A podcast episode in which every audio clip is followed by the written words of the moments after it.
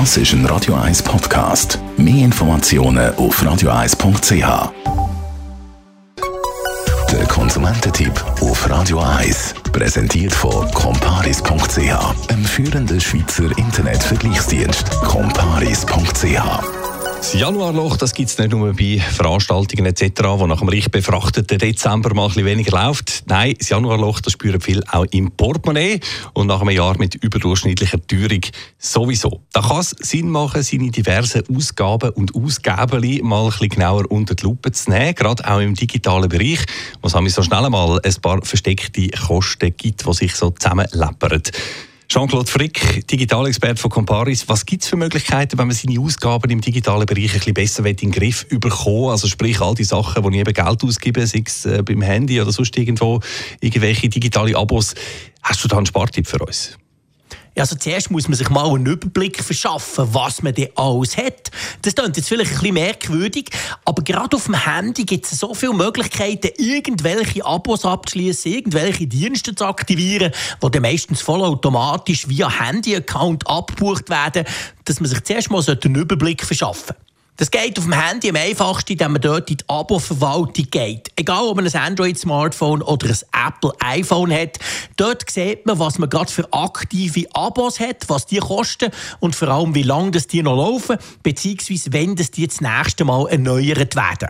Wenn man dort Dienste entdeckt, wo man gar nicht gewusst hat, dass man sie noch zahlt, oder anders gesagt, wenn man sie nicht mehr will, kann man sie dort mit einem Klick deaktivieren und spart ab dem nächsten Abrechnungszeitpunkt Geld. Mhm. Also sicher mal ein Frühlingsputz auf dem Handy bei den Subscriptions, aber äh, wie ist es mit Diensten, die ich vielleicht nicht auf dem Handy abgeschlossen habe, zum Beispiel so äh, Streaming-Dienste etc.?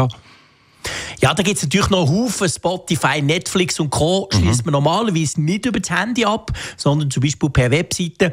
Dort kann es sich lohnen, zum Beispiel mal seine Kreditkartenrechnung zu durchforsten. Also die letzte Abrechnung führen auch, mal schauen, was dort eigentlich alles so abgebucht wird. Das E-Mail-Postfach hilft dem auch. Man kann dort zum Beispiel nach Streamingdiensten oder auch einfach nach Abo suchen, damit man dort sich mal einen Überblick verschaffen kann. Das Gäbige bei Streamingdiensten übrigens ist, dass man die alle immer auf Ende Monat künden kann. Also man kann zum Beispiel, wenn man jetzt ein heftiges Januarloch hat, die auch einfach mal schnell künden und dann irgendwann im Frühling wieder aktivieren. Wie sieht es eigentlich mit dem Handy-Abo aus? Ist das jetzt ein guter Zeitpunkt, um das allenfalls äh, wechseln? Ja, es gibt jetzt natürlich ein bisschen weniger Aktionen als noch im November und Dezember, wo ja jeder Hersteller ständig irgendwelche Rabattaktionen am Laufen hatte. Von dem her ist im Januar da nicht so viel los. Aber ja, man kann mal überlegen, ob man noch das richtige Abo hat. Man kann sich auch überlegen, ob man bei diesem Abo zum Beispiel Optionen aktiviert hat, Auslandtelefonie, Roaming, Daten und so weiter, die man vielleicht gar nicht braucht. Und dann kann man definitiv entweder wechseln, vergleichen oder mal einen Provider anrufen und sagen, dass man ein paar Optionen weniger braucht, wo jetzt im wir eh nicht reisen. Das kann man sich zum Beispiel das Roaming komplett bis im Sommer sparen digital finanziellen Neujahrsputz fürs Neujahrloch, äh, Januarloch, Entschuldigung, ja, ist etwas Gleiche.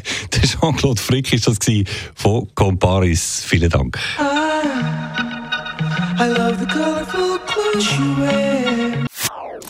Das ist ein Radio 1 Podcast. Mehr Informationen auf radio1.ch.